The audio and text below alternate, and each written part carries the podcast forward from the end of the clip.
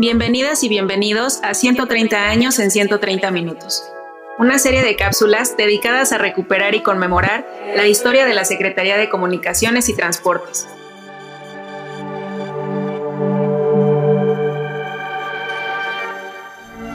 Hoy hablaremos sobre los vapores o barcos correo,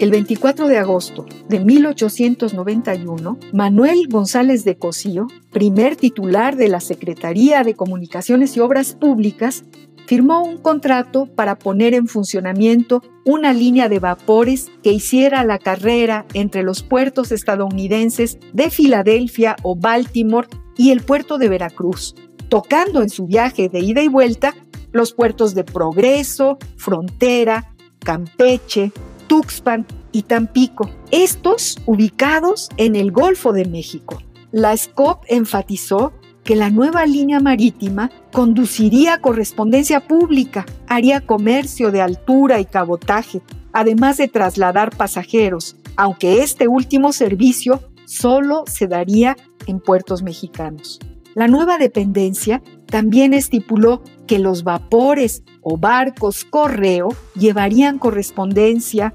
bultos y paquetes postales despachados por las oficinas de correos en México y en Estados Unidos, quedando bajo su entera responsabilidad el cuidado y conservación de la correspondencia a través del uso de valijas especiales.